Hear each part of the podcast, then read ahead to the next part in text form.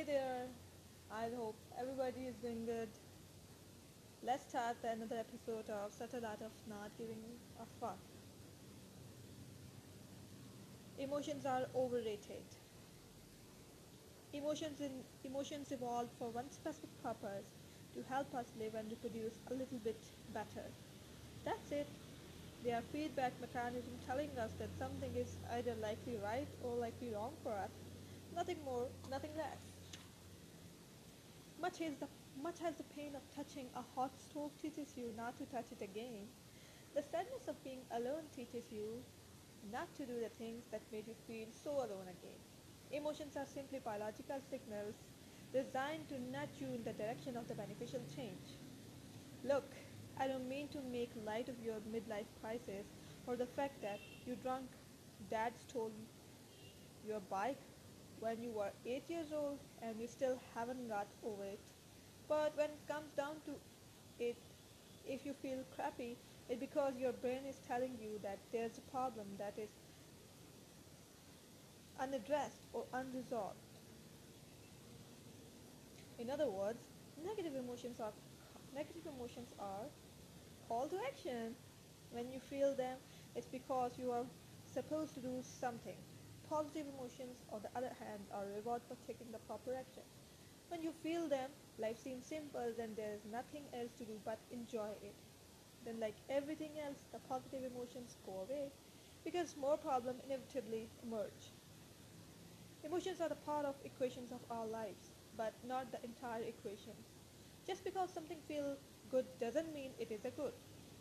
Just because something feels bad doesn't mean it is bad. Emotions are merely signposts, suggestions that neurobiology gives us, not commandments. Therefore, we shouldn't always trust our own emotions. In fact, I believe we should make a habit of questioning them. Many people are taught to repress their emotions for various personal, social, or cultural reasons, particularly negative emotions. Oh, sadly, to deny one's negative emotion is to deny many of the feedback mechanisms that help a person solve problems. As a result, many of these repressed individuals struggle to deal with the problem throughout their life. And if they can't solve problems, they can't be happy. Remember, pain serves a purpose. But then there are those people who over-identify with their emotions. Everything is justified for no other reason than they felt it. Oh, I broke your windshield, but I was really mad. I couldn't help it. Oh, I dropped out of school and moved to Alaska just because of felt right. Decision-making based an emotional institution without the air of reason to keep it in a line pretty much always sucks. You know, who bases their entire lives on their emotions? You know, who bases their entire life on their emotions?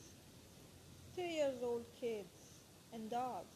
You know, what else three year olds and dogs do? Shit on the carpet. An obsession and overinvestment in the emotion fails us for the simple reason that emotions never last. Whatever make whatever makes us happy today will no longer make us happy tomorrow because our biology always needs something more. A fixation on happiness inevitably amounts to a never-ending pursuit of something else. A new house, a new relationship, another child, another prey race. And despite all of our sweet and strain, we end up feeling eerily similar to how we started. Inadequate.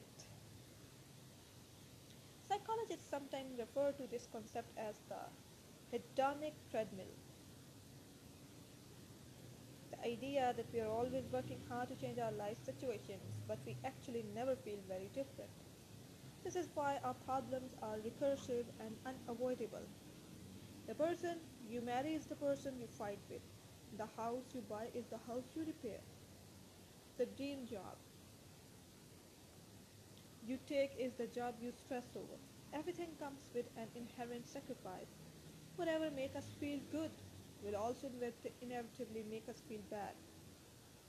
What we gain is also what we lose. What creates our positive experience will define our negative experiences. This is a difficult pill to swallow. We like the idea that there's some form of ultimate happiness that can be attained. We like the idea that we can alleviate all of our suffering permanently.